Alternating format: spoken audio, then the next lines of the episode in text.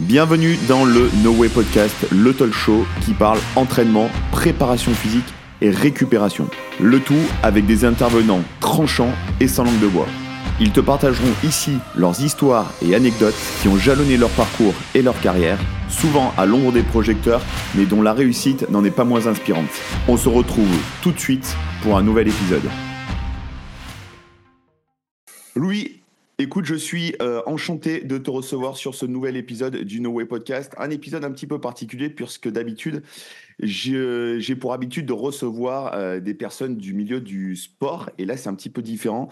Euh, sans doute que beaucoup de personnes te connaissent. Sache que pour moi déjà c'est un honneur de te recevoir sur, sur ce podcast parce que je sais que tu es quelqu'un d'extrêmement demandé. Et au vu de ton parcours, nos auditeurs vont comprendre, vont comprendre pourquoi. Donc déjà, mille merci d'avoir accepté mon invitation. Et on va débuter ce podcast euh, en te présentant, tu vas nous présenter un petit peu ton, euh, ton, ton, parcours et, euh, et ton parcours passé et bien entendu ce que tu fais à l'heure actuelle pour que nos auditeurs en sachent un petit peu plus sur toi et ensuite nous débuterons, nous débuterons l'épisode. Louis, c'est à toi. Bah écoute, merci pour l'invitation Thibaut. Moi je suis toujours très flatté bah, qu'on s'intéresse à mon, à mon petit parcours, à ma petite carrière parce que c'est vrai que j'ai j'ai pas l'impression d'être euh, d'être très avancé euh, professionnellement. Je, me sens encore euh, assez jeune. mais en tout cas, je suis très flatté. Voilà, je suis très content d'être là. alors, pour me raconter un petit peu mon, histoire, moi, je suis entré dans l'armée assez jeune, j'avais 20 ans. Je suis entré dans l'armée de l'air pour piloter des avions. truc un peu improbable. J'avais une passion pour ça qui s'est développée assez jeune.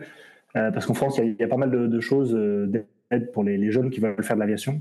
on peut faire du planeur, on peut faire des petits avions assez économique. Donc, euh, si on n'a pas trop de sous, en fait, ça permet de commencer déjà avec pas mal de choses. Et c'est assez excitant, en fait. fait de se voir confier les, commandes d'un avion au bout de quelques vols, c'est assez sympa. Euh, donc, voilà, donc, euh, moi, j'ai commencé l'aviation assez jeune et, ensuite, je suis rentré donc, dans l'armée de l'air. J'ai passé un concours pour l'armée de l'air, un concours Bac plus zéro. Et j'ai fait trois ans dans l'armée de l'air en tant qu'élève pilote. J'ai passé mes, mes diplômes de pilote professionnel. Et c'est un métier qui est passionnant. Euh, moi, j'ai adoré euh, piloter des avions. Intellectuellement, c'est extrêmement, extrêmement exigeant. J'ai appris beaucoup l'exigence euh, dans, dans l'armée de l'air. J'ai appris comment voilà, être sérieux, comment travailler sérieusement, ce que ça voulait dire être professionnel. je pense que ça, c'est un truc qui est, qui est peu connu. savoir être professionnel, même aujourd'hui, je suis basculé dans le monde civil depuis deux ans. En fait, je me rends compte que bon, en fait, il y, y, a peu de gens qui sont vraiment professionnels dans ce qu'ils font c'est une euh, valeur qui est un petit peu, qui est un petit peu négligée à l'heure actuelle, c'est vrai. Oui, je pense. Alors, c'est pas par, euh, par, euh, par paresse, mais je pense que c'est par méconnaissance de savoir ce qu'est un professionnel. Parce que je pense qu'on se rend compte de notre degré de professionnalisme que le jour où on, rencontre quelqu'un qui est vraiment professionnel face à soi. Donc ça, c'est intéressant. L'exemple que je donne souvent, c'est, pour expliquer un peu de quoi on parle, c'est les briefings en aviation. C'est les briefings qui sont assez laser, quoi. C'est des trucs assez carré, ça va assez loin. Euh, il y a beaucoup de et parfois c'était des heures de préparation de briefing. Un briefing, ça dure, ça dure 10 minutes, une demi-heure, pour les, ouais, même pas 20 minutes, en fonction de la mission. Hein. Euh, je parle en entraînement. Hein. Moi, je n'ai pas été opérationnel, mais en entraînement. Et pour des parfois des vols qui pouvaient durer assez longtemps. Et tout ça, donc c'est condensé en fait. On a beaucoup de travail condensé dans 10-20 minutes. Donc déjà, c'est une espèce de, de, de, capacité d'exécution quoi planification, exécuter pendant 10-20 minutes euh, le briefing, et ensuite on, marche à l'avion, et on va à l'avion et on réexécute en l'air. Donc euh, en gros, c'est faire ce qu'on dit, dire ce qu'on fait. C'est un peu la phrase classique, mais il y a peu de gens qui arrivent à le faire. En fait, je me rends compte. De faire ce qu'ils disent et de dire ce qu'ils font. Exactement. Parce que faire des choses, il y a plein de gens qui arrivent à faire des choses, mais souvent, c'est pas, pas maîtrisé. donc ça, ça, passe par une, normalement, par une phase, de maîtrise assez précise. Et, après, on, peut s'autoriser des choses, mais, mais au début, ça demande quand même beaucoup de discipline. Bref, voilà, je ne vais pas épiloguer, mais c'était un métier qui était hyper intéressant. Euh, intellectuellement, c'était très, très euh, stimulant. Euh, c'est très dur de. Piloter un avion, piloter un avion, c'est pas très dur. Euh, souvent, les instructeurs disaient même un singe, j'y arriverai. C'est vrai, hein, parce que voilà, un avion, ça monte, ça descend, ça tourne à, on appuie à droite, ça tourne à droite, on appuie à gauche, ça tourne à gauche. En fait, ça, c'est assez facile. Ce qui est difficile dans un avion, euh, c'est de gérer, euh, c'est le cockpit management, on appelle ça. Ou le mission, management, c'est en gros gérer tout ce qui est en plus. En plus de juste piloter. C'est comme quand je conduis ma voiture. Conduire une voiture, c'est facile. J'accélère, je ralentis. Bon, il y a des histoires des vitesses. Si on n'a pas de vitesse, on fait automatique. Franchement, il suffit de garder, la trajectoire, freiner, accélérer. Une fois qu'on a compris les, les, feux, les panneaux, bon, en fait, c'est assez simple. Ce qui est difficile, c'est de se dire, OK, là, j'ai plus d'essence. Où est-ce qu'il y a une station? Euh, Ce qui est difficile, c'est de se dire, OK, est-ce que je vais avoir assez d'essence pour arriver à l'heure? Euh, Est-ce que je vais être en retard sur mon itinéraire? Et puis quand on est dans, un avion, il y, a, la 3D, donc euh, on a des espaces aériens qui sont alloués, donc c'est pas l'esconie dans les autres avions, globalement, ou dans les montagnes. et puis bien sûr la météo, c'est quand même le, gros truc, la météo en aviation. Hein. Euh, donc on a des gros modules de formation là-dessus et c'est passionnant. Euh, moi je trouve ça absolument passionnant, mais c'est très lourd euh, d'anticiper les nuages. Si j'ai des nuages, qu'est-ce que je fais? Si je passe en vol de nuit, qu'est-ce que je fais? Si je, si je pilote à vue et que je ne pilote plus à vue, mais aux instruments, qu'est-ce que je fais? Bon, bref, tout ça, c'est très lourd et très compliqué. Et donc, c'est ça qui est dur, en fait. Et en plus, derrière, si on a un coéquipier, il faut communiquer avec le coéquipier. Si on a un autre avion, il faut communiquer avec l'autre avion, gérer l'autre avion. Et là, ça devient très, très compliqué donc c'est l'empilement en fait de tâches qui, était vraiment intéressant. Moi, au bout de trois ans, je me rends compte que c'est très intellectuel, mais que moi j'ai besoin de physique. Moi j'ai besoin. Euh, j'ai toujours fait du sport, j'ai toujours fait beaucoup de natation quand j'étais jeune. Euh, j'ai fait de la course d'orientation euh, pour le bac, et j'ai toujours, voilà, toujours aimé le sport de manière générale. Et j'avais besoin d'engagement, j'avais besoin de travailler en équipe. J'aimais beaucoup ça. quand on fait ça, quand on fait ses classes dans l'armée, donc même, en tant que pilote, on fait ça à un moment. Et c'est là où vraiment je sentais que moi, en tant que pilote, j'étais moyen. J'étais sur la courbe, tout juste, quoi. Enfin, voilà, c'était vraiment, il fallait que je me rattrape à chaque fois. C'était un peu. Euh, j'étais sur la courbe. Je galérais à être sur la courbe, mais j'étais sur la courbe. Euh, tandis que tout ce qui était formation de survie, euh, formation de secourisme, formation machin, voilà, là j'étais au-dessus de la courbe largement. Et donc tout ça, ça m'a amené à la conclusion qu'il fallait que je change de corps. Et donc je suis passé dans l'armée de pilote à commando. Alors, ça s'est pas fait comme ça. Ça a été un peu compliqué administrativement, mais c'est pas l'objet de notre conversation. Donc, euh, je vais pas, je vais pas euh, rallonger, je vais pas m'étendre là-dessus. En tout cas, je suis passé à un métier. Euh, je suis de commando, commando marine. Donc, pour ceux qui ne connaissent pas, c'est les, opérations spéciales dans la marine. C'est un peu dans la marine, une, une espèce d'infanterie qui s'appelle les fusées marins, qui sont ceux qui historiquement gardaient les bateaux. Euh, qui faisaient la, discipline à bord des bateaux. C'est toujours le cas. C'est eux qui gardent les infrastructures euh, marines et qui, euh, font l'ordre, qui font régner l'ordre un petit peu à bord des bateaux.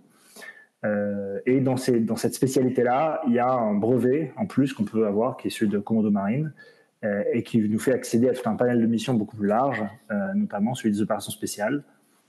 Et ça, c'est assez marrant. Donc, le, la, contrainte pour ça, c'est qu'il faut passer un stage commando. Euh. Donc le stage commando, c'est quelque chose qui est très physique. Euh, ça demande d'être très rustique, euh, très mature dans ses décisions.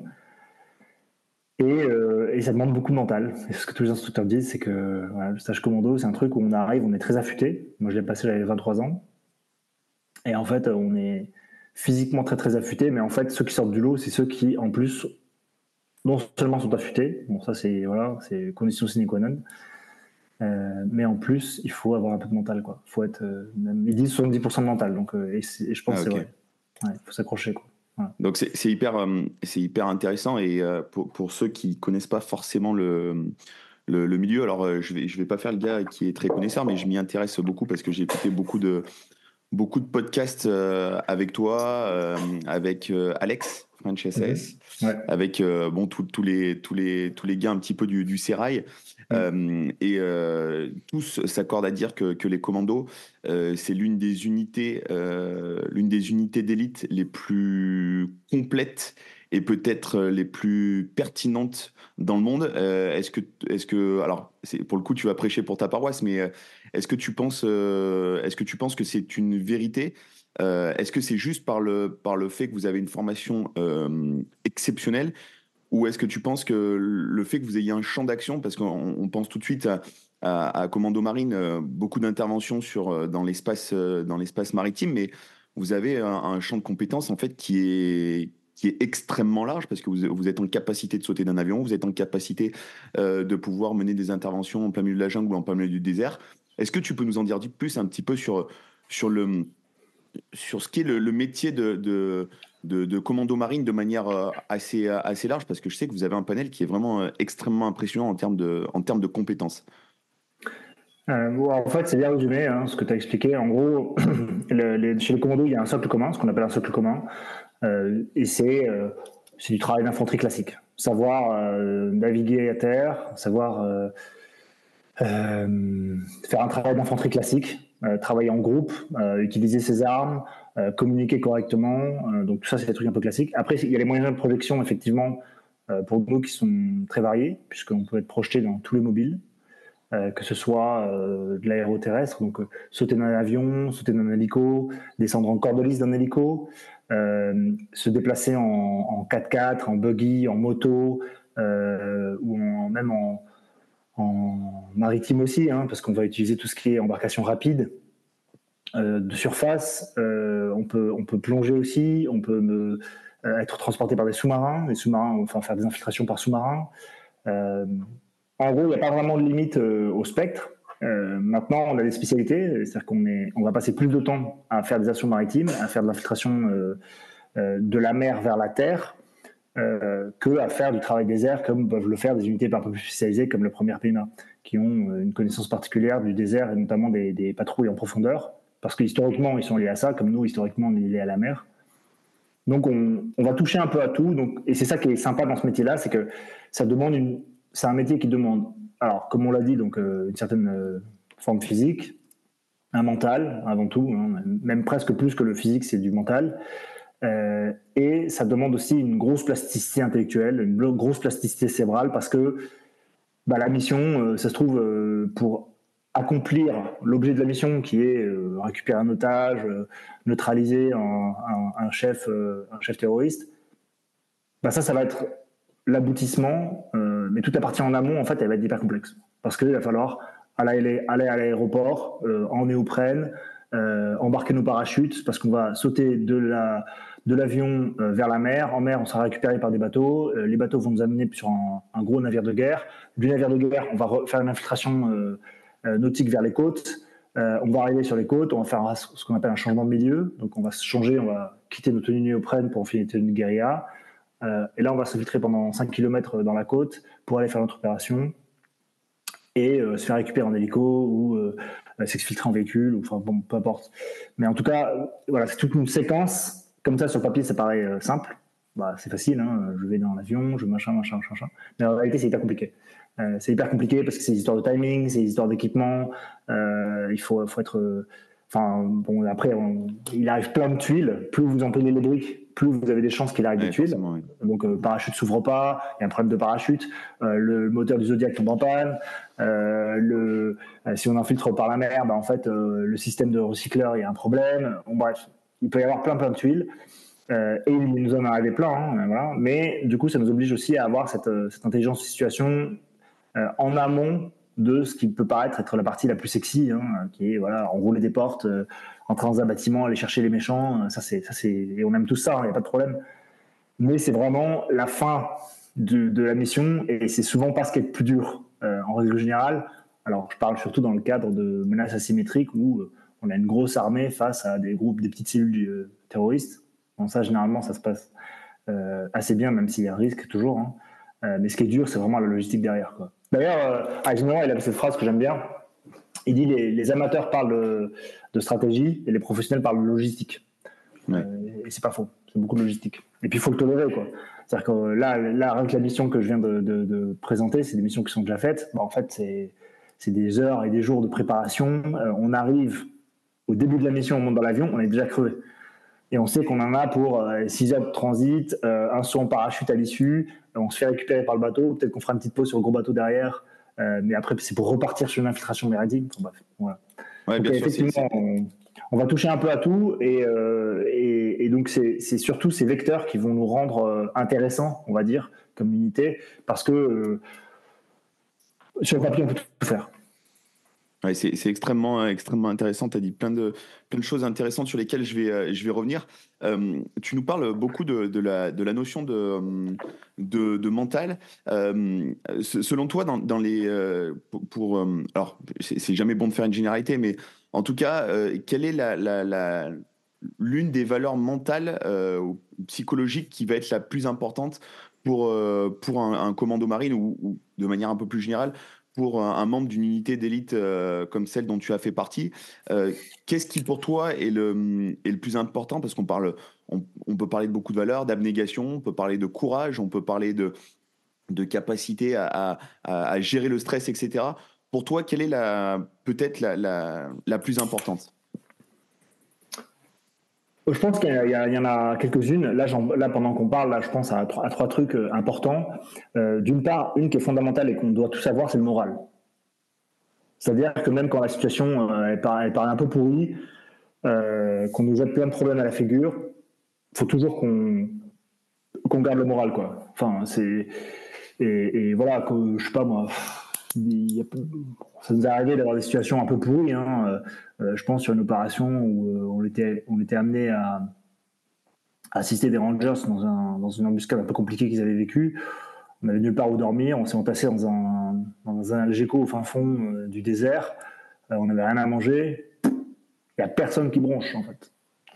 Personne qui se met à, pleurnicher, à dire Ah, j'ai soif, ah, j'ai faim. Et ça, ça amène un peu le deuxième truc c'est que d'une part, moralement, il faut se dire bah, de toute manière, on a déjà été éprouvé, on sait qu'on peut tenir un peu. Enfin, voilà, on n'est pas des surhommes, mais on sait déjà juste qu'on peut tenir. Ça, c'est intéressant. Ça veut dire que si au bout de 24 heures, on n'a pas mangé, on n'a pas bu, on sait qu'on va pas mourir. Et de l'eau, on va en trouver, euh, la nourriture, on va finir par en trouver. On n'est pas inquiet, quoi. Donc, déjà, le moral est stable. Donc ça veut dire que dans le groupe, en fait, euh, c'est pas parce que voilà, on saute en repas, euh, qu'on dort pas toute la nuit, euh, que machin, que ça y est, les, performances vont se dégrader parce que moralement on tient plus. Non, moral il, sera toujours là, ça y a pas de problème. Euh, ensuite, il y a la capacité d'invention, la créativité. en gros, on passe tous par un filtre qui est extrêmement fin, et on en parlait au début. Hein, c'est un peu comme dans l'aviation, c'est le temps d'acquérir les bases. Donc on a un stage qui est assez long, qui fait qu'à la fin, on sait qu'on est tous disciplinés. On est tous sérieux dans ce qu'on fait, on est tous disciplinés. Mais en plus de ça, à un moment, on arrive à acquérir une certaine créativité. Et ça, c'est une bonne clé pour nous sortir de pas mal de problèmes. Euh, donc, euh, je me rappelle toujours une mission dont je parlais, où on était allé assister des Rangers, on était arrivé, on n'avait rien à manger. En gros, on avait une barre de céréales chacun, ça faisait 12 heures qu'on n'avait pas mangé. Et, euh, et en fait, il y a un gars du groupe qui a dit Oh, moi j'ai vu des gars, on a posé dans une. On ne savait même pas dans quel pays on était, on avait changé de pays, on ne savait même pas où on était. C'était une émission qui se fait en crash, en urgence. Donc on ne savait pas où monter. Mais on a vu des mecs au loin dans la nuit. Et il y a un mec, euh, il a dit Ah bah tiens, moi j'ai un, peu de, un peu de monnaie locale, machin, je vais aller voir. Et puis il est parti, il est revenu avec euh, plein, de plein de sucreries, euh, des trucs à manger. Enfin. Et personne n'était étonné. On était tous là, ouais, bien joué, bon, c'est bien. Et en fait, parce qu'on est toujours en train de se débrouiller. Vous mettez un commando marine n'importe où, ou un commando de manière générale, il va toujours se débrouiller, en fait. Vous le mettez dans la forêt, vous revenez euh, deux semaines plus tard, le mec il a fait une cabane dans l'arbre, il a un feu, euh, il, a trouvé un point d'eau, euh, enfin voilà, il se débrouille le gars. Voilà. Et ça c'est un truc qui est hyper important, c'est qu'il faut avoir donc ce moral, voilà, on garde le moral, et en plus on arrive à être un peu créatif, à s'inventer des, solutions. Et ça même dans le business, moi je le vois, hein, enfin dans le dans l'entrepreneuriat, je vois les mecs qui arrivent à trouver des solutions à leurs problèmes et ceux qui, qui, complètement dès qu'il y a un, problème qui est opposé. Et les gars se disent ah bah c'était la solution que je voyais. Le problème ça ne fonctionne pas. Le problème est toujours là. Ah bah je me mets en PLS et je dors quoi. Et euh, il y a beaucoup de gens en fait euh, qui sont comme ça. Et c'est pas un reproche mais c'est juste que on nous apprend typiquement à nous dire bon ok la situation n'est pas bonne mais on va trouver une solution. On va y arriver. Donc ça c'est intéressant. Et le troisième truc que j'aurais ajouté c'est le c'est la maturité c'est-à-dire qu'il faut être assez mature euh, quand on est dans ces unités-là, parce que c'est plus des jeux d'enfants. Enfin, clairement, on est, on est au contact. Euh, j'ai des copains qui sont morts, j'ai des copains qui sont blessés graves, euh, des, copains qui manquent des segments, qui sont pétés le dos. enfin, il, voilà, et, il faut être hyper mature. Il faut se rendre compte que c'est, c'est, on joue pas quoi. C'est-à-dire qu'il y a des enjeux et il faut en avoir conscience. Et pour ça, il faut être quand même un peu mature et se dire, ok, c'est, c'est un jeu sérieux qu'on fait. On fait pas n'importe quoi pour parce que c'est fun, parce que c'est machin, parce que sur la photo ça va faire bien, sur Instagram ça rendra bien. on n'est plus là en fait. Euh, et, ça je le vois parce que dans beaucoup d'unités, les gens ne prennent, pas leur métier très au sérieux. C'est-à-dire qu'ils aiment leur métier et tout, mais bon, ça se passe pas hyper bien, ça leur est égal, ils ont un petit hobby à côté, un truc. Là, c'est des gars, leur métier, c'est leur hobby. Donc il n'y a, pas, a pas de OK, à côté, j'aime bien le BMX, je vais faire de la compète. Non, il n'y a pas tout ça. C'est terminé ça. ça c'est, on est 100% focus sur le métier. Et c'est dur. Et c'est pour ça qu'il faut être mature par rapport à ça. C'est-à-dire qu'il faut avoir pris cette décision de se dire en fait, mon métier, c'est, ma vie. C'est, vraiment. Euh, et après, une fois de plus, hein, c'est un métier avec plein de facettes. Donc on peut faire plein de choses. Hein. Si on ne fait pas du BMX, on peut faire. Euh, moi, je connaissais des gars qui prenaient leur planche de surf partout où ils allaient. dès qu'il y avait des vagues, ils essayaient de taquiner les vagues. ou qui plongeaient, et la plongée, c'était devenu leur passion. Donc, en fait, dans le métier, il y avait leur passion aussi. Et voilà, bref. Donc, Alors après, ça, c'est des trucs qui sont importants.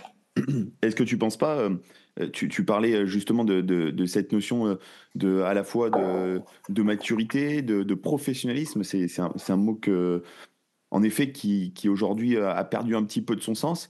Euh, est-ce que tu penses que le, fait justement, euh, alors, je, connais déjà un petit peu ta réponse et elle va tomber sous le sens, mais euh, si tu peux élargir un petit peu ça, est-ce que tu penses aujourd'hui que le, la notion d'engagement de, de, de sa vie finalement euh, sur, sur des missions où bah, lorsque vous partez en mission, euh, c'est quand même des missions à haut risque où votre vie est, engagée. Est-ce que tu penses que ça aide à gagner en, en professionnalisme, même si, je, comme je te disais, je connais, je pense déjà ta réponse, mais est-ce que c'est quelque chose qui s'apprend euh, à être professionnel ou est-ce que tu penses que les missions qui vous sont confiées vous amènent à être obligé d'être professionnel Quel est ton point de vue là-dessus? En fait, euh, je pense, moi, moi, je suis devenu professionnel le jour où j'ai rencontré les professionnels. Le jour où je suis rentré en commando, en fait, où je suis arrivé au stage et voilà. Les instructeurs, ils nous, ils nous, ils nous affinent dans, dans la sélection pour justement on, devienne des bons professionnels. Et, et, après, on arrive en commando et on se rend compte que tous les gars autour de nous sont professionnels. C'est-à-dire que moi, j'arrive au briefing, je brief une situation tactique, admettons, euh, le gars me reprend, l'instructeur me reprend, ou mon cadre moins de plus un me reprend en disant ça, ça va pas, machin. Et en fait, le mec à côté de moi, lui, il a déjà quatre solutions. Il a déjà anticipé que euh, ce, truc-là qu'on avait proposé au briefing était peut-être un peu audacieux. Euh, je sais pas, je dis n'importe quoi. Euh, imposer hélico à peu près d'un objectif. On se dit, bon, là, c'est compliqué. Mais en fait, le gars, il a déjà anticiper ça et il a déjà trois éléments de réponse à ça. Ce qui fait qu'en fait, ça passe. C'est bon, c'est validé. Alors que le gars non professionnel que je pouvais être, bah en fait, euh, on lui dit Ah ben non, ça, je suis pas d'accord, euh, l'hélico peut se tromper de l'objectif. Ah. ah oui, d'accord. Et là, on se retrouve un peu Ah ouais, ah, ah bon. Euh, et en fait, ça, c'est un peu une des caractéristiques, c'est toujours avoir un plan B, quoi, en gros. Est-ce que tu penses que le, que, enfin, euh, en tout cas dans ta carrière, c'est, peut-être ce que tu as vécu.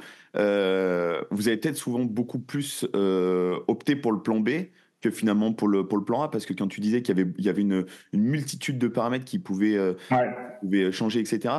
Est-ce que tu est-ce que aurais une idée à peu près de, du ratio de, entre ce que vous avez prévu et ce que vous avez réellement fait quel, est ce, quel est ce delta un petit peu que, que tu vas avoir entre ce qui était prévu et ce qui a été vraiment fait? Ouais, c'est difficile, je pense, 10 à 20%. Dans 10 à 20% des cas, on déclenche le plan B, mais, mais c'est assez rare, en fait. D'accord, ok. Euh, c'est assez rare. Mais le tout, c'est tellement bien planifié, en fait. Ouais, tout est bien planifié. En fait, on, est obsédé par la planification. Hein. Une fois de plus, ça, c'est un truc qu'on dit, euh, la planification, c'est 80% de la mission. Et c'est vrai. Euh, une mission bien planifiée, bien renseignée en amont, où on sait où est-ce qu'on va aller, on a pris le temps de, de façonner l'adversaire, façonner l'environnement, etc. On sait le chemin d'accès idéal à la maison, celui par lequel on ne pourra pas passer. Bah, en fait, ça, permet de faire le gros du travail. Et après, on se prévoit un plan B. Si vraiment, ah bon, on peut pas accéder par la maison par là, on a identifié que peut-être il y a un petit chemin qui passe derrière. Ça, ça pourrait être empruntable. Euh, modulo, euh, voilà, euh, tel opérateur qui lui portera le bouclier, donc ça va être difficile pour lui. Donc on propose de ne pas y aller avec un bouclier à ce moment-là parce que le chemin est trop abrupt. Donc il laissera le bouclier à l'intersection et on ira et on rentrera dans la maison sans bouclier. Ça, typiquement, c'est un, plan B qu'on peut prévoir. Mais en fait, c'est pénible de se prévoir des plans B parce que ça demande du travail supplémentaire, en gros. Oui, bien sûr. Et, euh, ça, sous-entend qu'il y a, peut-être peut-être aussi un, un, manque de. Alors, pas un manque, ça serait peut-être exacerbé de dire ça, mais en, tout cas, peut-être un. Je vais quand même le dire, le mot, peut-être un petit manque de confiance à la solution A qui, qui, vous amène à réfléchir à un plan, un plan B. Donc, non, non, non, c'est justement, c'est plus. Alors, c'est ça qui est intéressant, c'est qu'il n'y a pas de sentiment dans l'histoire. D'accord. C'est pas, ah, je sens. Non, non, c'est automatiquement. Même si je le sens très très bien, admettons que la maison, la maison euh, en fait, elle est vide, et en fait, l'objectif, il est 3 km plus loin, qu'est-ce qu'on fait? Ouais, d'accord. Est-ce qu'on y va On n'y va pas? Ok, si on y va, c'est quoi les conditions? Ah, bah, ça veut dire qu'en termes de délai, 3 km euh, pour euh, une infiltration, bah, en fait, c'est une heure. Ok. Ah, ok. Est-ce qu'on peut se faire une heure de plus? Ah, bah, attends, il y a d'autres éléments. Les hélicos. Les hélicos, ils vont nous attendre. Il faut qu'ils fassent le plein. euh, le drone, est-ce qu'il va avoir assez d'autonomie? Euh, Est-ce que nous, euh, en termes de délai, on va agir de nuit, mais dans ce cas-là, la fenêtre horaire qu'on s'est donnée, est-ce que le jour ne va pas se lever au moment où on va intervenir sur la maison? Est-ce que si on a un chien, est-ce que le chien il pourra franchir le kilomètre de plus, enfin 3 km de plus? Est-ce que ça pose problème pour lui? Donc en fait, il faut aligner tous ces paramètres, et donc c'est énormément de travail, mais une fois que c'est fait, en fait, on est serein. Quoi. On arrive sur l'objectif, on se dit même s'il n'est pas là, si le mec est, si on dit qu'il est 3 km plus loin dans la maison secondaire qu'on soupçonne euh, qu'il y ait 5% de chance où il soit, mais en fait, ça, on y arrivera aussi. Ce sera peut-être en dégradé, on se dit peut-être en dégradé, parce que peut-être que, je sais pas moi, euh, pour une raison XY, on ne pourra pas amener tout le groupe, mais la moitié du groupe, mais au moins on y arrivera. On y arrivera. Et en fait, ça, c'est un truc que je vois partout, et on peut, le euh, on peut, on peut faire un, un, parallèle avec le business assez facilement. Là, par exemple, on fait un podcast. Ok? Donc là, ça, ça sous-entend plusieurs trucs. L'ordi fonctionne, il est chargé, il y a Internet, etc. Si là, boum, il n'y a plus d'Internet, on fait quoi? Si la connexion à couple, là, là par exemple, si toi ta connexion à couple, tu fais quoi? Parce qu'en gros, moi, je suis invité, euh, je ne vais pas reprogrammer un truc, donc là, il va falloir trouver une solution rapidement, tu feras une coupure au montage, mais peut-être que tu vas prendre ton téléphone parce que tu sais que tu as la 5G à la fenêtre juste à côté de toi. Et tu te dis, bon, au pire, si ma fibre est capote, j'ai la 5G juste à côté de moi, je relance le truc, tac. Et en fait, ça, intellectuellement, le fait d'avoir cette option-là, ben, en fait, tu arrives plus serein. Si ton micro tombe en panne, tu dis ok, je vais prendre mon petit kit, euh, voilà que j'utilise tous les jours et ça passera. Ou mes AirPods, ça suffira, euh, machin. Et en fait, c'est cet esprit-là qu'il faut avoir euh, en permanence dans les opérations qu'on fait. Et en fait, finalement, c'est un truc qu'on peut faire aussi dans le business, se dire, bah en fait, je vais pas, vais pas m'appuyer sur un seul truc parce que c'est un peu un peu dangereux. Et on le voit que par par nécessité aussi dans l'entrepreneuriat. Et ça, c'est un truc que je découvre aussi. c'est un truc qui existe. Par exemple. quand tu montes une entreprise et que tu n'as qu'un seul client, en fait, tu vas, tu vas, ça va être un problème pour les investisseurs. Parce que un seul client, ça veut dire une seule source de revenus. Le jour où il dit stop, tu n'as plus de source de revenus. Et parfois, certains même disent il faut que ton premier client il soit privé. C'est-à-dire que si c'est une entreprise publique, admettons, je sais pas moi, je dis n'importe quoi, tu vends des ballons de basket. Euh, tu vends des ballons de basket, euh, ta première euh, ton premier client, c'est le ministère des Sports. Donc c'est une entreprise publique. Donc tu as un gros marché avec eux, très bien, super, sauf que c'est ton premier contrat. Bah, en fait, les investisseurs vont dire non, non, non. Nous, on veut pas que ce soit du public, on veut que ce soit du privé. Parce que le privé, en fait, c'est plus facile, c'est plus souple, euh, ça va plus vite. Donc en fait. Peut-être plus de gages également. Ouais, c'est ça. Mais du coup, toi, tu vas te dire, OK, je vais avoir le, ministère, je sais pas moi, des sports pour vendre mes ballons de basket. Mais tout de suite derrière, au lieu de me dire, OK, comment je peux croître, euh, trouver un autre euh, euh, marché public, machin, je vais dire, je vais sécuriser tout de suite un marché privé. Pour être sûr que si jamais tout part à volo, au moins j'ai ce petit client, même si c'est un petit client, c'est pas grave, il est privé, je sais que lui, il continuera parce que, je sais pas, il alimente trois clubs de basket ou dix clubs de basket. Et donc, je sais que j'aurai une ressource par rapport à ça.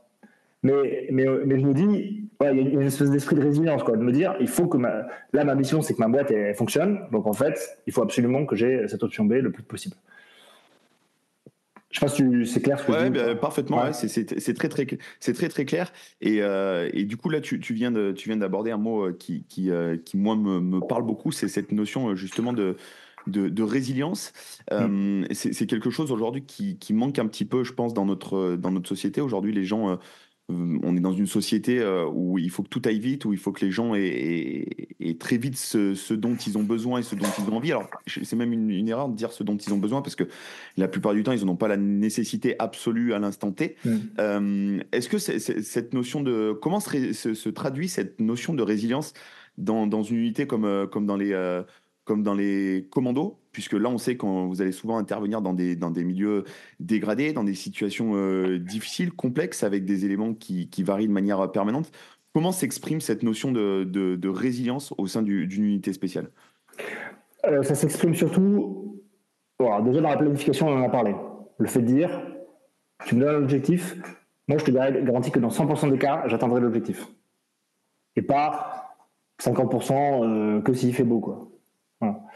Euh, donc c'est déjà énorme en fait en termes de planification c'est énorme et c'est difficile à faire hein. enfin on en parle comme ça à la légère mais en vrai parfois c'est hyper difficile d'assurer que la mission soit accomplie jusqu'au bout euh, il y a ça et puis il y a euh, à titre personnel on va dire donc là c'est plutôt collectif là à titre personnel après on est tous passés par par des fourches codines que sont les différents stages commando qui font qu'on sait que quelle que soit la situation on n'a pas de.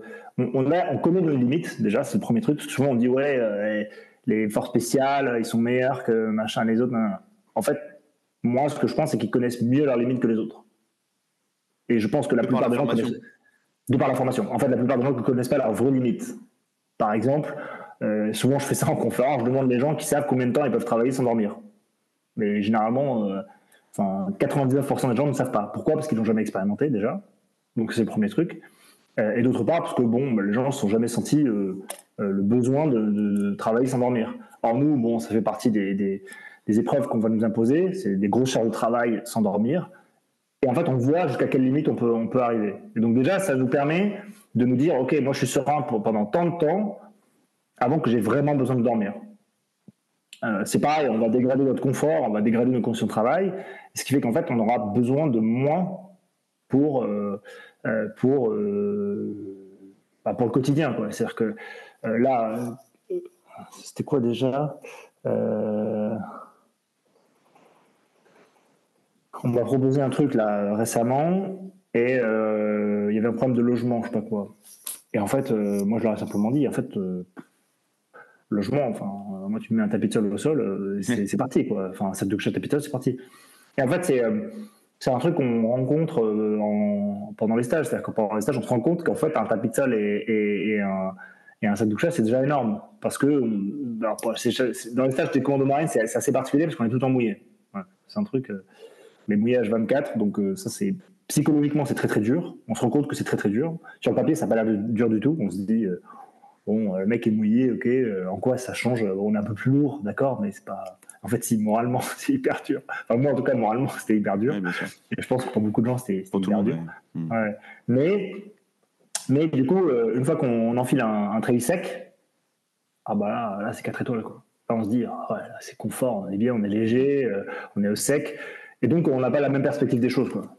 Euh, donc on, se rend compte qu'en fait on peut supporter, on peut tolérer des situations très dégradées. Et donc ça aide psychologiquement à se dire euh, bon voilà si je dois manger des pâtes pendant un mois et peu dormir, ben, en fait euh, je serais toujours mieux pendant mon stage commando où je dormais dans une flaque tous les soirs. enfin j'exagère un peu mais, mais c'est un peu ça quoi, c'est de se dire je vous fais des rations de combat tous les jours, je dormais dans une flaque, mais en fait ça mine de rien ça endurcit. Et moi je sais que j'ai gagné des clics de maturité, mais alors je ne suis pas sorti le même homme euh, que j'étais rentré. Alors, c'est un peu cliché de dire ça, euh, mais c'est la réalité. C'est-à-dire que j'ai vu des trucs. Euh,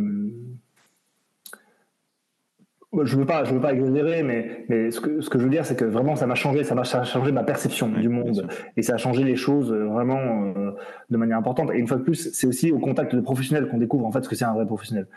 Euh, ça, affirme le caractère, etc. Et donc, soit en gros, on reste, on arrive à rester en unité commando et on, arrive à se faire son trou et à, affirmer son caractère. Bon, soit on dégage rapidement, soit au stage co, soit juste après.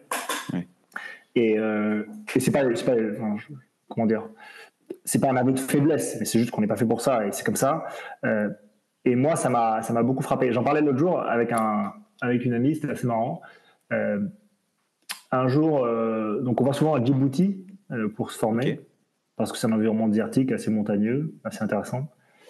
Et, euh, et on a un camp là-bas.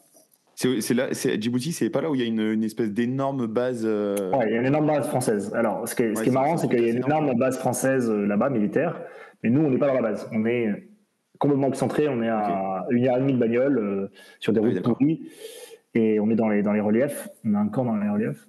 Et, et quand on doit sauter en parachute, euh, sur la zone, en fait, les avions ils nous attendent dans la grande base militaire. Donc en fait, ça veut dire qu'il faut, faut se lever très tôt parce que les avions se lèvent tôt, parce que la chaleur euh, fait qu'il faut faire les sauts assez tôt, sinon il fait trop chaud dans la journée.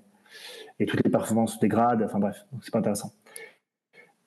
Et donc, euh, donc on se retrouve à devoir faire des sauts très très tôt. Donc j'ai plus les horaires en tête, mais c'était de l'ordre de on se lève à 4 h ou 4 h du matin pour prendre nos parachutes, descendre dans la grande base qui a une heure et demie de bagnole, et là, on prépare euh, nos parachutes pour euh, se préparer à sauter, et donc on nous met dans un hangar.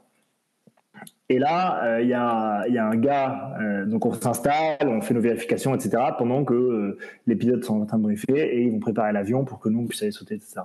Donc le jour se lève, machin. Et je me souviens très bien, il y avait une partie du hangar qui était réservée à des hélicos ou un truc comme ça, mais c'était pas très clair, c'était pas bien défini. Et puis bon, il était 6 heures du matin, soyez indulgents s'il vous plaît. On vient d'arriver, on est mal réveillé.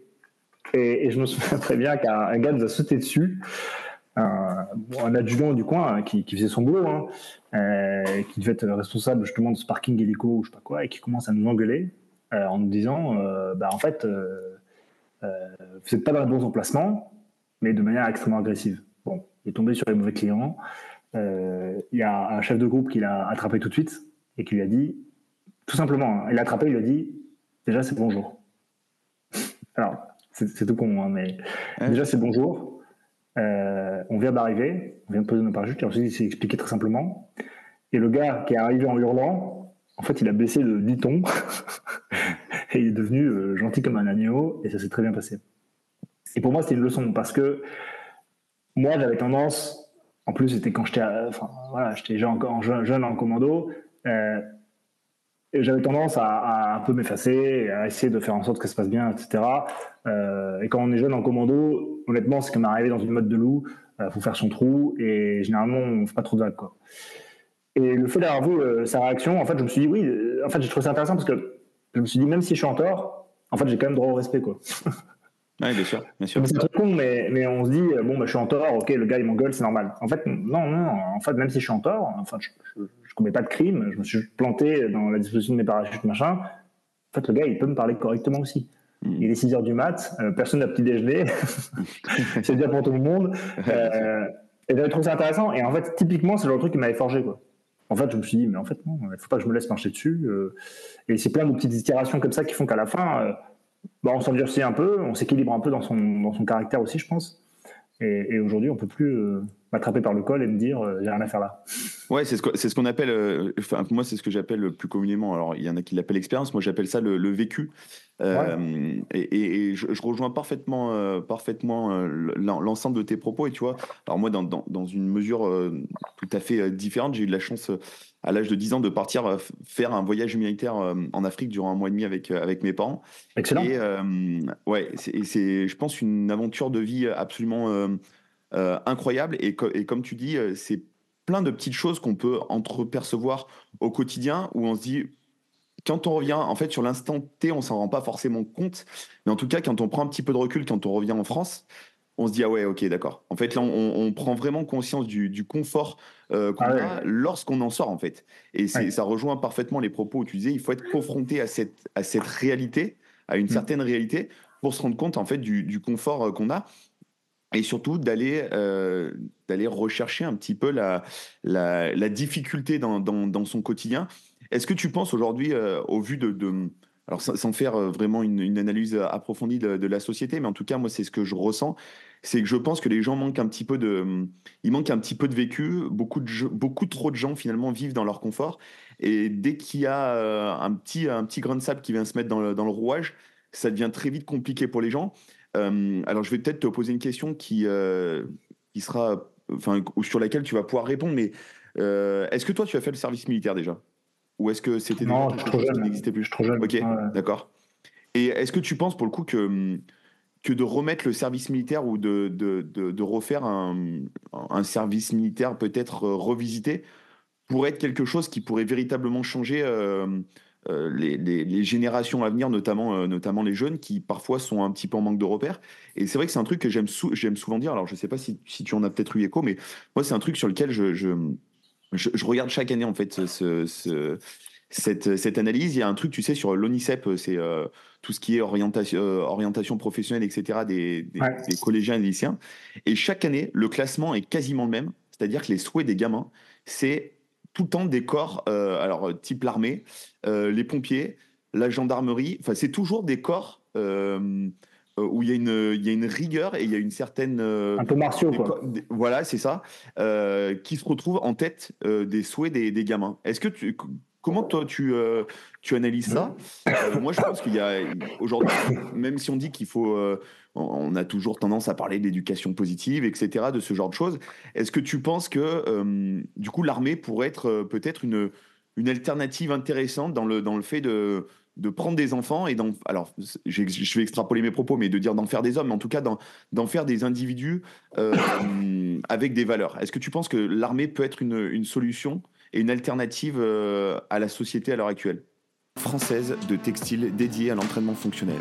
Vous pourrez donc retrouver une large gamme de produits alliant confort et durabilité lors de vos entraînements. Tu veux donc combiner look et performance? Alors rendez-vous sur www.northernspirit-sport.com. Ouais, c'est large. Dans tes questions, ouais, mais c'est intéressant. En fait, euh, pour la première partie, je pense qu'il y a toujours euh, eu une partie de population euh, un peu plus rustique et une population un peu plus souple. Quand tu regardes dans l'histoire des civilisations, tu trouves une constante dans tous les pays du monde entre les, populations des plaines et les populations des montagnes. Les populations des montagnes, ils considèrent toujours les populations des plaines euh, comme, euh, des, comme des, des, branleurs, pour, la, pour, pour, le dire simplement et vulgairement, euh, tandis que les populations des, des, plaines considèrent toujours les mecs des montagnes euh, comme des mecs complètement bizarres, égoïstes, berchés. C'est le cas partout. Hein. Enfin, moi, j'ai des Pyrénées-Atlantiques, j'ai toujours vu entre les mecs euh, des montagnes des Pyrénées et des, des, mecs de la vallée. Il y a toujours eu ça, partout. que ce soit même en Afghanistan, entre les talibans et les Pashtuns. Les Pashtuns, c'est un peuple des montagnes, en fait. Et donc, ils n'ont jamais, ils ont jamais été en accord avec les talibans parce que les talibans faisaient partie des populations des plaines. Et en fait, les Pashtuns, c'est des montagnards. Pareil pour euh, les Méo euh, en, Indochine, euh, les populations thaï, qui étaient la population des, vallées et des plaines, c'est eux qui étaient, qui étaient, enfin, qui étaient, qui étaient transformés en, communistes. et c'est les populations Méo qui se sont rebellées contre eux parce que c'est les populations des montagnes. Mais parce que Enfin, ils n'ont pas attendu le communisme pour, euh, pour, euh, pour, se fâcher. Quoi. Ils, ont toujours été fâchés. Et en fait, dans, la société, de manière générale, alors c'est juste une image, mais qui est, qui est importante, je pense, de comprendre, c'est que dans la population, il y a toujours eu euh, des gens plus ou moins rustiques, des gens plus ou moins sensibles au confort, etc. Après, les proportions changent, mais, mais de toute manière, il n'y a, a, jamais eu de population avec des gens tous hyper rustiques, etc.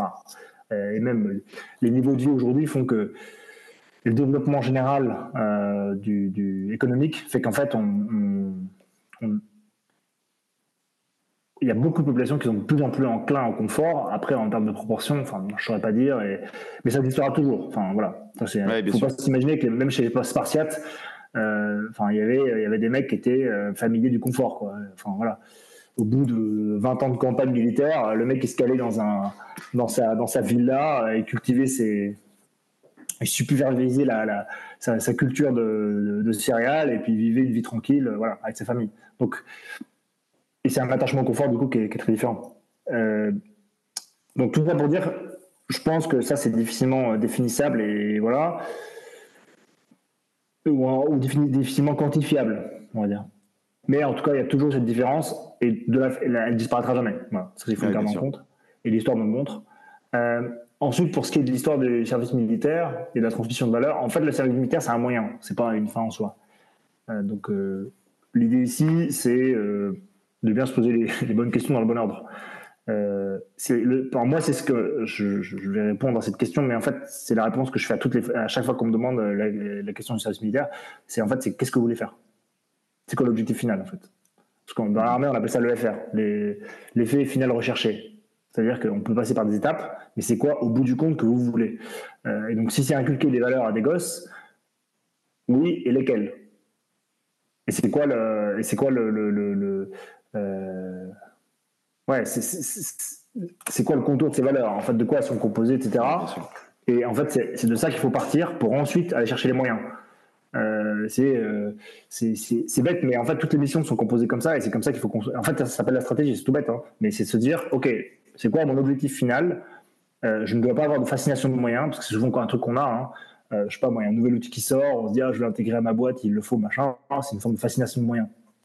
En fait, ce qu'il faut, c'est se dire, est-ce que mon objectif est adapté? Alors après, on peut changer le FR, hein, on peut changer l'effet final recherché, mais à chaque fois, il faut remonter. Donc, pour la question de du service militaire, la question, la vraie question sous-jacente, c'est est-ce que, enfin, c'est laquelle? C'est est-ce que euh, je veux inculquer des valeurs à mes jeunes Et auquel cas, est-ce que le service militaire, c'est le bon moyen? C'est plus ça la question, en fait. est-ce qu'il faut, mettre le, est faut mettre le service militaire? Ben, En fait, c'est un moyen. ça n'a pas forcément de sens, oui. C'est, en fait, ça a un sens à partir du moment où on a un, objectif final. Mais si on n'a pas d'objectif final, en fait, les moyens ne servent à rien. Parce qu'on ne sait pas où est-ce qu'on va aller, en fait, avec. Euh, bien sûr. Donc, euh, voilà. Donc, moi, c'est, je sais que c'est une réponse qui n'est pas hyper satisfaisante, mais en réalité, la question est complexe et euh, je ne suis pas sûr qu'il y ait des gens qui définissent leur FR, leur effet final recherché. Et dans, dans toute la circonscription, que ça veut dire, enfin, pas la circonscription, dans le. pardon, j'ai pas le mot. Euh, dans la globalité Ouais, dans la globalité, avec le bon contour. Quel contour est-ce qu'on veut donner à ça exactement euh, Quelle circonférence on veut donner à ça et, à quoi ça doit ressembler pour ensuite se dire, OK, parce que si une fois qu'on a trouvé l'effet final recherché, on se dit, ah bah peut-être que le moyen, c'est pas le service militaire, mais plutôt, euh, j'en sais rien moi, le développement du ministère de la Culture dans tel, dans tel domaine, ou enfin J'en sais rien, parce qu'en fait, voilà, ce qu'il faut, c'est bah, d'abord. Je pense qu'aujourd'hui, aujourd'hui, je pense que ce qui manque, on a, on a parlé beaucoup de, des valeurs d'engagement, de, de, résilience, etc., de, discipline, de, rigueur, etc. Et aujourd'hui, je pense que beaucoup, beaucoup posent cette question euh, de, savoir si le service militaire pourrait être une solution. En tout cas, moi, c'est de la conception que j'en ai. C'est de me dire aujourd'hui, euh, sans doute que le cadre militaire est peut-être euh, l'outil qui, va être le plus adapté à répondre à la question d'aujourd'hui euh, des, enfants qui sont un petit peu en, recherche de, leurs limites, parce que l'armée aussi, je pense, amène certaines, euh, met face à certaines limites, comme tu as pu le, comme tu as bien sûr. Mais bon, on va, on va. Je, comprends tout à fait. Je comprends tout à fait la question. Hein. Je, je, bien parfaitement. Mais, mais les enfants qui cherchent leurs limites, est-ce que la réponse c'est le service militaire? Est-ce que c'est ça la réponse. Et qu'est-ce que ça veut dire, les enfants qui cherchent leurs limites, en fait. Même ça, on ne sait pas ce que ça veut dire, en fait. Mm -hmm. quoi, leur limite sociale, leur limite physique, leur limite mentale euh, Et quel intérêt est-ce que les enfants ont à chercher leurs limites? Enfin, est-ce que c'est vraiment quelque chose? Donc, c'est pour ça, je pense que, je pense que la problématique n'est pas définie. Euh, correctement ou précisément en tout cas à chaque fois qu'on m'a posé la question. Parce qu'à chaque fois je dis pourquoi faire? En vrai la réponse sont nébuleuses il n'y a jamais de réponse précise si on me dit, euh, bah parce que je veux que euh, euh, la moyenne des, du 100 mètres augmente d'une seconde pour tous les moins de 20 ans. Ah, ah bah là, là, on est sur un truc précis, quoi. Ah bah ok, bon, bah très bien. Mais là, qu'est-ce qu'on va travailler? On va travailler l'athlétisme, on va développer l'athlé chez les jeunes, on va, on va travailler l'alimentation, on va faire plus, de cours sur l'alimentation, enfin j'en sais rien, ou sur le cycle de sommeil, sur machin. Et à la fin, notre, notre objectif, c'est bien donc un truc mesurable qui est, ok, voilà, quantifiable la moyenne aux 100 mètres, euh, c'est temps pour les, jeunes, c'était temps euh, il y a 5 ans, temps euh, il y a 3 ans, là c'est temps cette année, et je prévois d'avoir temps dans 3 ans.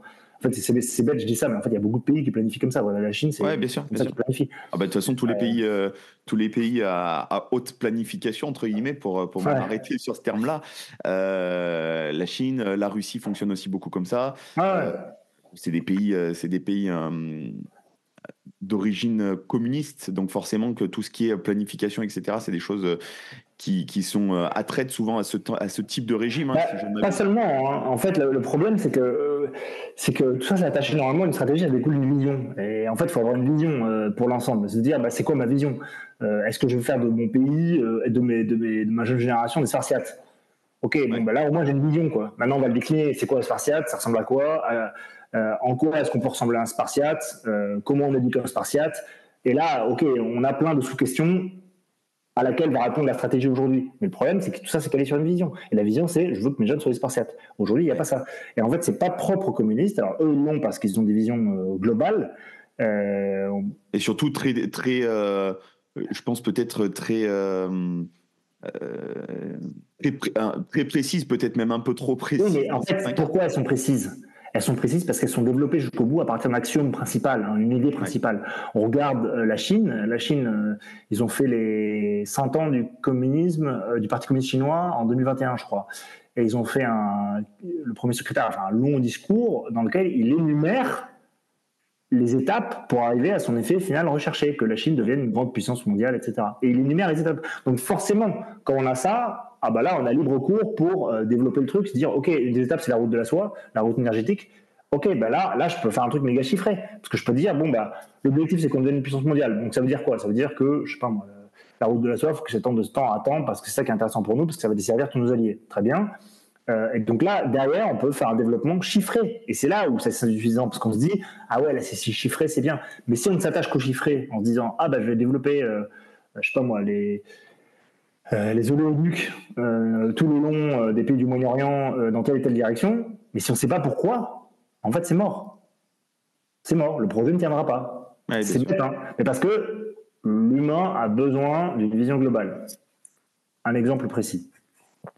Nous, c'est ce qu'on fait dans l'armée. Hein. il faut avoir un objectif global pour euh, pouvoir décliner, enfin une vision globale pour pouvoir décliner en stratégie, puis en tactique, puis en micro-tactique. C'est euh, Kennedy qui visite euh, le président Kennedy dans les années 60 euh, qui visite la 50 ou 60, 50 même, non 50 je pense, euh, qui visite la station de Cap Canaveral où ils font le lancement des, fusées, des fusées américaines. C'était pendant la course aux étoiles euh, où ils font la course avec les, Russes. Et la visite, une visite aussi officielle. Et là, bon, j'ai pas le détail, je sais pas ce qui se passe exactement, mais en gros, ils prennent soit un mauvais virage ou alors il y a, un, des opérateurs de la station qui, a mal compris les consignes et qui est sur le chemin, en gros, le chemin de, de, la, de la visite officielle croise le chemin d'un balayeur qui est là, euh, qui balaye euh, la station. Quoi, parce que, voilà. Et Kennedy euh, lui dit Mais qu'est-ce que vous faites là? Et le gars lui répond J'aide mon pays à aller sur la Lune. Ouais, c'est. C'est une image incroyable. Euh, ouais, sauf que l'image incroyable, en fait, elle est très claire. Hmm. Moi, États-Unis, mon objectif, c'est aller sur la Lune. Enfin, je veux dire, ça, je suis désolé, mais ça, c'est clair. On sait où on va. Euh, c'est, on va sur la Lune. Alors, peut-être pas demain, peut-être pas dans 6 ans, euh, peut-être pas dans 10 ans, on n'en sait rien, mais on sait que c'est l'objectif. On comprend la vision, en fait. Devenir une puissance interplanétaire. Enfin, j'en sais rien. Mais, la, vision, elle est calée. Et donc, derrière, ça découle. OK, donc il nous faut, euh, puisqu'on va aller sur la Lune, bah, il nous faut une grande puissance spatiale. Donc, on va créer une agence. OK, l'agence, il nous faut des mecs euh, un peu solides. Donc, on va aller voir les écoles, euh, on va favoriser les, les champions d'astrophysique, on va favoriser nos ingénieurs, nos machins, etc. Il nous faut une industrie aussi fine pour construire des satellites, construire des navettes. Enfin, tout, tout découle derrière, en fait. Mais les Américains le font très bien. Je pense les Américains font très bien.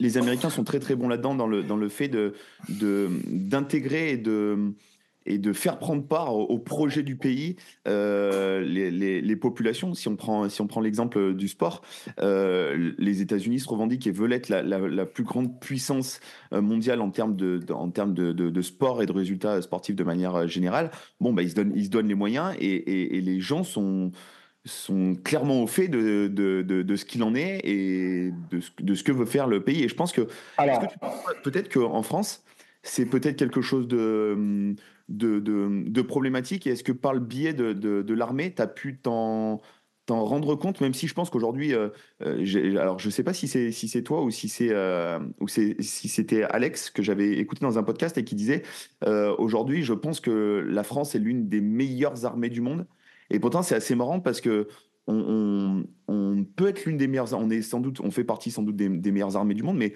euh, on a du mal quand même. J'ai l'impression à, être fier de, notre armée et de nos militaires. Est-ce que toi, tu l'as perçu comme ça quand tu quand tu étais euh, quand tu étais encore dans le dans, les opérations ou c'est une image euh, peut-être erronée que, je peux avoir? Alors, je vais répondre en deux points parce qu'en fait, il y a une question précédente là qui m'intéresse. Donc je me note juste le truc. En fait, pour reparler des États-Unis. Donc tu as dit les États-Unis ils font ça très bien. Est-ce que tu sais pourquoi ils font ça très bien? Ouais, je, je, pense qu'il y a déjà d'une un aspect, euh, un aspect euh, culturel et surtout il y, a, il, y a, il y, a, un amour pour le, pour, le, pour le drapeau. Alors en tout cas, c'est comme Alors, que je le perçois. Moi, je suis d'accord avec toi, 100%. Sauf que ces deux trucs que tu as évoqués, c'est des moyens, c'est pas la finalité en fait. C'est des trucs qui découlent de quelque chose. Les États-Unis, eux, ils ont un axiome, ils ont une vision. La vision, c'est une vieille vision historique, il n'y a pas grand monde qui connaît, mais en réalité, c'est le truc sur lequel ils s'appuient. Et ils font des références tout le temps, dans les discours, dans sur leurs billets de banque, etc. Il y a toujours cette, cette, cette, vision qui est calquée. La vision s'appelle euh, la destinée manifeste. C'est un truc qu'ils ont créé, euh, que les pères fondateurs, je crois, ont créé euh, pendant la, conquête de l'Ouest. En gros, c'était pour dire, bah, nous, on a une destinée manifeste qui est de devenir le meilleur pays du monde, machin, etc. Mais en fait, c'est un vrai truc, quoi. C'est-à-dire que c'est pas juste, euh, ouais, on va devenir un grand pays, quoi. Ça, c'est pas, pas, pas, une vision, quoi. C'est un héritage. Il y a une forme d'héritage, mais en fait, qui continue. Et donc, les mecs, ils savent où ils vont, quoi. ils ont une destinée manifeste. Et d'où découle d'ailleurs tout, tout, tout, à la fin de la discours, à chaque fois qu'ils disent God bless America, machin, etc., c'est pas juste euh, une religiosité un peu, un peu appuyée, machin. Non, non, ça découle de euh, cette, cette doctrine-là, en fait, de cette vision. Euh, et donc c'est grâce à ça, enfin c'est de ça que découle aujourd'hui tous leurs grands plans, tout leur, bah, la conquête de, l'espace, tous ces, grands plans-là. Et ça, c'est un truc qu'aujourd'hui on n'a plus en France. Enfin, on avait avant, mais on n'a plus aujourd'hui ni en France ni en Europe. Euh, et c'est important, enfin, c'est important de le comprendre pour comprendre pourquoi est-ce qu'il y a parfois une forme de marasme. En fait, on ne sait pas trop où on va. Et du coup, je vais rebondir là-dessus pour, euh, parler des, de nos forces armées. Je pense que nos forces armées sont parmi les meilleures du monde, si ce pas les meilleures du monde. Euh, pas forcément en termes de revenus, en termes de budget, comme on le sait, hein, les Américains sont loin dans tout le monde, mais en termes de résilience, d'inventivité, de créativité et même d'exécution. Enfin, les Français sont quand même assez forts. on est capable de déployer euh, quasiment autonome euh, nos unités euh, pour aller faire la guerre à n'importe quel pays sur la surface du globe, on a, on a l'arme nucléaire, etc. Donc on a quand même un, truc de plus par rapport aux autres pays. Et ça, l'expérience et l'histoire aussi. et ça, ça, découle, ça découle en fait de la vision gaulienne. Hein. Mhm. Gaulliste, gaulienne, je ne sais, pas comment on dit. Ouais, ouais, gaulliste, je pense. Gaulliste, on va dire. bon, on, on statue sur gaulliste. Ouais, euh, ça découle d'une vision euh, gaulliste, mais une fois de plus, mais qui est une vraie vision en fait, qui est une vision complète euh, de quelqu'un qui connaissait sa littérature, qui connaissait son histoire et qui savait où la France pouvait aller en termes de projection, avec la notion de puissance d'équilibre, etc. Il y avait une vraie, vraie vision. Et en fait, c'est de ça qu'a découlé le TGV, toutes les grandes conquêtes spatiales, Ariane, le ah, mince, euh, l'avion, le Concorde, tous ces trucs-là. En fait, ça a découlé de cette vision-là. Et aujourd'hui, on n'a plus cette vision, donc ces projets perdurent, hein, parce qu'on parle de. Là, on, en parle simplement, mais en réalité, c'est des séances qui sont parfois centenaires, hein, c'est des, des, doctrines qui s'étendent sur des siècles. Euh, et là, en l'occurrence, euh, on est, on n'a plus, en tout cas, on n'a plus que des visions parcellaires par moment. On a un objectif précis et ça se passe bien. Moi, je l'ai vu hein, en opération. On a eu euh, à un moment, euh, un objectif du gouvernement qui avait dit bah voilà, tel, tel groupe djihadiste doit disparaître. En six mois, le groupe était éradiqué de la surface du globe. Euh, donc, donc, ça montre bien qu'on sait faire les choses en termes d'exécution. Ce qui manque, c'est une vision. Clairement, c'est avoir une doctrine de laquelle on peut découler, etc. Et ça marche un peu trop par one shot, c'est ce que tu veux nous dire en fait. Ouais, c'est du one shot. Et en fait, le one shot, ça marche pas. Ça marche pas. C'est comme je dis, c'est comme si je montais une entreprise et je disais, bah, en fait, moi, je vais, je vais vendre des ballons de baudruche parce que j'aime ça, parce que c'est marrant, c'est dans l'air du temps, voilà, c'est très bien. Mais j'ai pas étudié ni le marché, j'ai pas étudié l'outil de production, j'ai pas étudié euh, le marketing, j'ai rien étudié en fait. Je sais, sais même pas où je serai dans six mois en fait. Et, ça, on le voit parce que au point de vue politique, comme c'est des, des, enfin géopolitique plutôt, comme c'est des échéances très longues, en fait, c'est difficile de sanctionner. On voit pas, en fait, c'est difficile de lire. C'est vraiment dans la littérature et dans l'histoire qu'on comprend. Euh, en tout cas des gens comme De Gaulle l'avaient compris, mais à courte échéance, on le voit dans le business, notamment quand il y a des rapports avec des investisseurs. Je suis désolé, hein, je reprends cette image, mais je trouve qu'elle est intéressante. C'est de dire que on reprend l'idée de monter une entreprise de baudruche, machin. C'est très bien parce que j'aime la baudruche, je passionné par les baudruches, très bien. Mais en fait, il n'y a aucun investisseur qui me suivra parce que je n'ai pas de vision longue. En fait. Je ne sais pas où je vais. J'ai pas étudié le marché, je sais pas où je vais, je sais pas pourquoi je fais ça. Enfin, si je fais ça parce que c'est mon hobby et que j'aime bien ça et que j'aime bien entreprendre, donc j'entreprends très bien, mais il y a personne qui suivra. Et en fait, pour la, politique globale et donc celle des armées notamment, c'est un peu la même chose. C'est-à-dire que si on fait un truc parce que sur le moment, bah, ça nous plaît, c'est sympa, etc. Ok, mais en réalité, voilà. Et donc l'outil militaire, en fait, c'est un héritage de cette vision longue, en fait, qui, dépasse même de Gaulle, hein, parce qu'on a un pays qui, a une histoire martiale qui est, extrêmement longue et dans le cycle des sociétés et des civilisations, en fait, c'est un truc qui perdure. C'est un, truc qu'on peut pas arrêter comme ça. Euh, si demain euh, la Chine, je sais pas moi, connaît un bouleversement interne euh, et je sais pas, se libéralise d'un coup ou se fractionne dans les différentes sous-régions chinoises, on va continuer à avoir des réflexes communistes, on va continuer à avoir des mentalités communistes, etc. pendant des dizaines, voire des centaines d'années. Parce que un être humain, en fait, il, ne changent pas du jour au lendemain. Et les sociétés ne changent pas du jour au lendemain. Elles sont marquées par des cycles longs. Euh, et donc ça, c'est un truc à comprendre, c'est-à-dire que même nos armées, euh, demain, il peut se passer je sais pas quoi, nos armées, elles vont continuer à conserver euh, leur tradition, leur façon de faire, leur vision, etc. Et elles ne seront que que changer à la marge et sur une très longue période. Donc c'est pour ça que cet outil, en fait, c'est un outil qui est, qui est l'héritier de cette grande vision d'une France d'équilibre, puissance d'équilibre, même qui est une France qui était le premier, première puissance mondiale pendant très longtemps, euh, militaire en tout cas. Et donc ça, ça c'est un truc qui perdure et on, et on est bénéficiaire de cet héritage-là.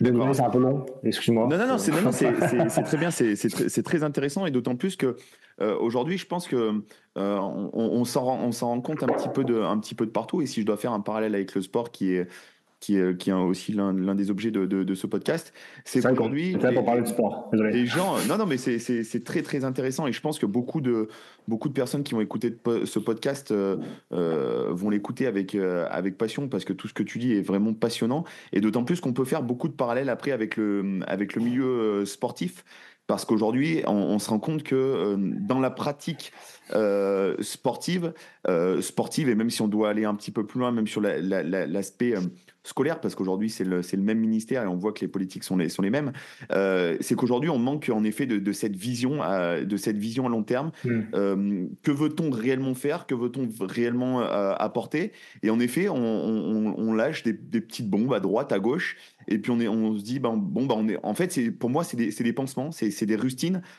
sur un système où on voit qu'il est en bout de piste, sur lequel il faut redonner une, véritable, dynamique.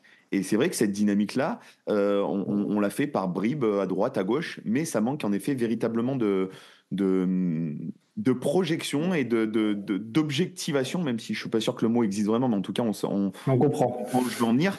Euh, c'est vraiment de, voilà, d'avoir une, une, vision globale. Quand on, si on prend l'exemple, par exemple, des, Jeux Olympiques, où euh, on, se réveille il y a trois ans des Jeux Olympiques en disant, bon, ben, on va faire 80 médailles. Mais les gars, est-ce que vous pensez vraiment, et, on rejoint vraiment tout ce, que, tout ce dont tu nous as évoqué, cette notion de planification, ok, on veut 80 médailles, comment, maintenant qu'on a l'objectif quantifiable, comment on va s'y prendre? Quels moyens on va donner à tout ça, Et aujourd'hui, alors là, pour le coup, les, Jeux Olympiques, c'est vraiment, le, je pense, le, meilleur, le meilleur exemple de euh, on veut atteindre un objectif, mais alors on met absolument. Euh, déjà, on est déconnecté de la réalité, on est déconnecté de la connaissance de terrain, et en plus de ça, euh, bah, les moyens qu'on met, en fait, ils sont, ils sont, ils sont dérisoires. C'est, ubuesque. On, on, entend, on a notre président qui nous dit au mois de janvier, euh, bon, on est l'année olympique, donc bah, ce qu'on va faire, c'est qu'on va mettre en place 30 minutes de sport dans les écoles. Mais en fait, ça, ça, ça, ça fait déjà 5 ou 10 ans que ça devrait être fait pour l'objectif. Ah mais c'est plus de l'ordre du symbole, je pense. C'est plus de l'ordre du symbole. Voilà, voilà, on est, on est aujourd'hui. Je pense pas que ce soit dans un esprit de, de la conquête des médailles, typiquement. C'est hein. impossible, c'est impossible. En tout cas, si, mm. on, si on avait c'est, ça l'état d'esprit, ça, ça, serait, ça serait une folie furieuse. En effet, c'est des éléments de, de communication. Et aujourd'hui, je pense qu'on vit beaucoup dans des, dans des éléments de, de, de communication qui, malheureusement, euh, malheureusement pollue un petit peu la, la, dynamique de, de, progression. Et je pense qu'aujourd'hui, c'est pour ça qu'on a un État qui a tendance un petit peu à, à, à, rétro, à rétro-pédaler. Je sais, Louis, que tu as un timing un petit peu serré. Je finirai. Je vais pas de problème. Euh, J'ai encore pas de temps, pas de problème. Euh, pour toi, au vu de tout ce dont on a discuté, si, si, tu avais un conseil à donner un petit peu au, alors même si je, je j'aime pas forcément dire ça parce que on n'est personne pour aller conseiller qui que ce soit, mais en tout cas, de, de par ton, ton expérience et ton, euh, et ton passé, et peut-être même euh, à, ton, à, ton, présent actuel, euh, quel, quel, conseil tu pourrais donner aux gens pour, pour qu'ils puissent finalement vivre une vie sereine dans laquelle ils sont en capacité d'atteindre leur, leurs objectifs finalement Quelle valeur pour toi semble être primordiale euh, pour, euh, entre guillemets, vivre en paix euh, à l'heure actuelle avec soi-même C'est une question cruelle. Parce qu'elle a de vaste. Désolé pour cette phrase philosophique. Pour cette question. Non, il n'y a, pas de problème, mais du coup, on est reparti pour une bonne heure, en fait. C'est ça le truc. je, ne sais pas faire court. J'aimerais savoir faire court, mais je ne suis pas assez intelligent pour faire court. Voilà.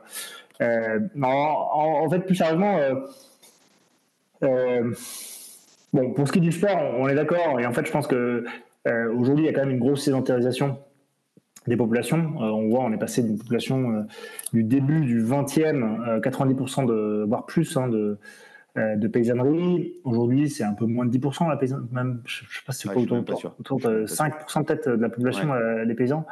et donc la condition physique a nécessairement changé. Hein. Il y a beaucoup de l'obésité a beaucoup gagné. On a une une alimentation qui est beaucoup plus raffinée, avec beaucoup plus de sucre. Euh, donc ça, c'est un truc duquel il faut se méfier en termes sportifs. Enfin, clairement, je pense que c'est bête, mais moi, quand souvent il y a des gens qui me demandent des programmes d'entraînement, etc. pour, le sport, alors je, n'en fais pas. Hein. Je ne fais pas un programme d'entraînement parce qu'il y en a plein d'autres qui font ça bien mieux que moi et qui sont beaucoup plus forts à ça. Euh, Force Special Coaching et d'autres, euh, voilà, qui sont qui sont bien meilleurs et qui sont prouvés. Mais je leur dis souvent, je leur donne des grands axes. Quoi. Je leur dis, bon, déjà, il faut, faut lutter contre la sédentarisation. Donc, euh, dans le cadre d'une préparation commando, ça veut dire, euh, bon voilà, faire beaucoup de course à pied, sport de contact. Moi, c'est le truc que j'aime bien faire. Enfin, sauf la course à pied, je, ne supporte plus ça. J'en ai, trop fait, je pense. Euh, ouais, trop fait, j'en peux plus. mais voilà, mais en tout cas, c'est ne pas être sédentaire et puis savoir sortir de sa zone de confort. Alors ça, c'est le truc que tout le monde dit. Très bien. Ça veut dire quoi en termes concrets? Moi, je donne un exemple tout simple. C'est de dire, bah, en fait, régulièrement, faire un peu de camping sans téléphone, euh, mhm. sans tablette numérique pour s'orienter, juste avec une boussole euh, et un peu une carte, par exemple.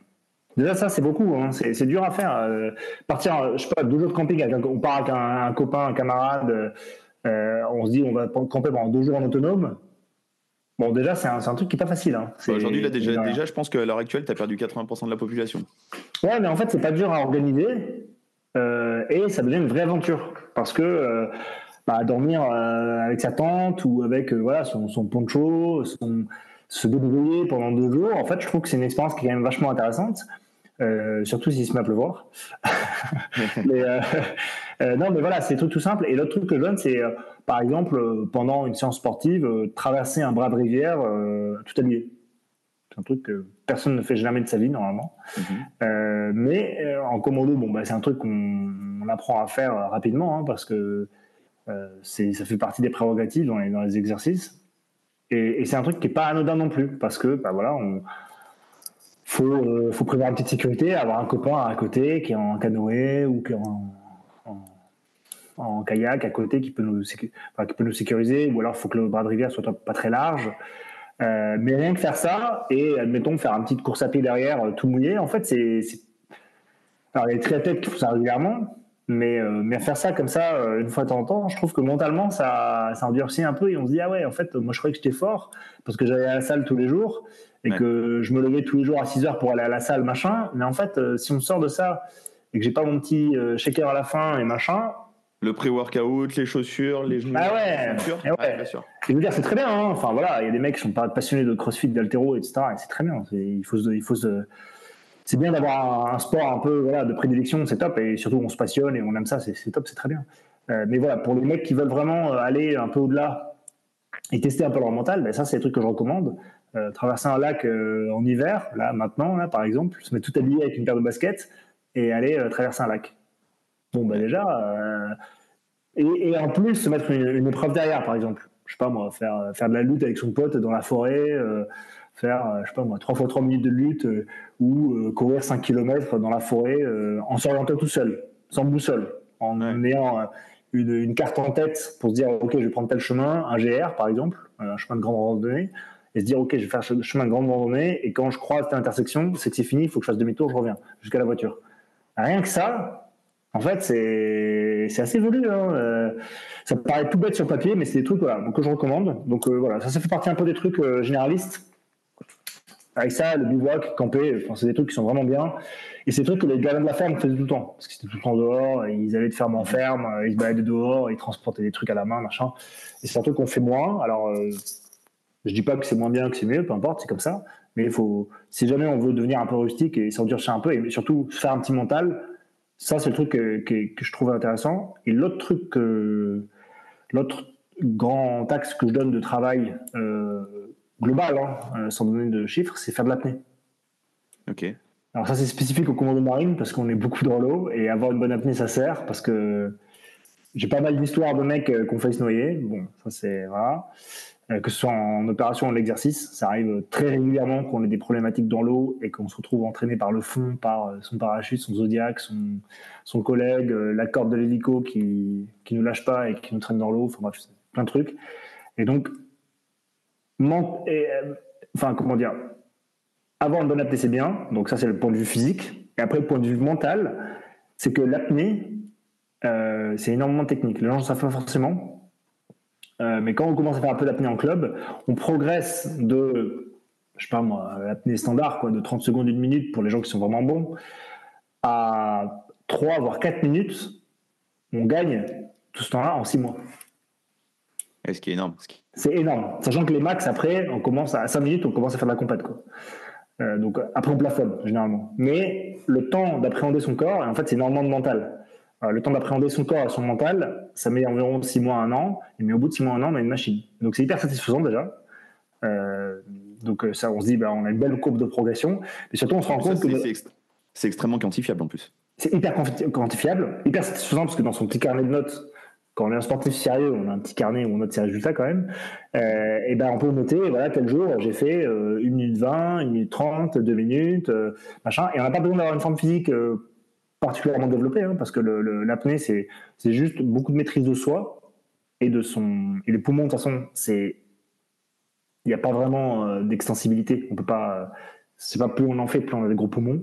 Alors, on peut avoir des prédispositions, euh, mais on va avoir les mêmes poumons au début qu'à la fin, en règle générale. Hein. Par contre, leur utilisation va changer, et c'est là où c'est hyper intéressant, c'est qu'en fait, c'est beaucoup de techniques, de petites techniques simples qui peuvent se faire en piscine. Même chez soi, hein. alors je conseille d'être surveillé quand même parce que c'est quand même un des sports euh, euh, voilà, qui, sont, qui sont un peu dangereux, mais faire ça avec les copains. Et en fait, on se rend compte que si on prend la bonne technique, on progresse énormément et surtout, on réalise que le premier facteur qui nous empêche de progresser, c'est la peur. Et donc, en fait, on déverrouille un truc où on se dit, OK, en fait, si je franchis ça, déjà, je suis, je suis un peu plus capable. Euh, et donc ça, c'est un truc intéressant, je trouve, à faire pour les gens et qui est accessible à beaucoup de gens, hein, parce que voilà, on peut aller en piscine municipale, il faut demander au moniteur.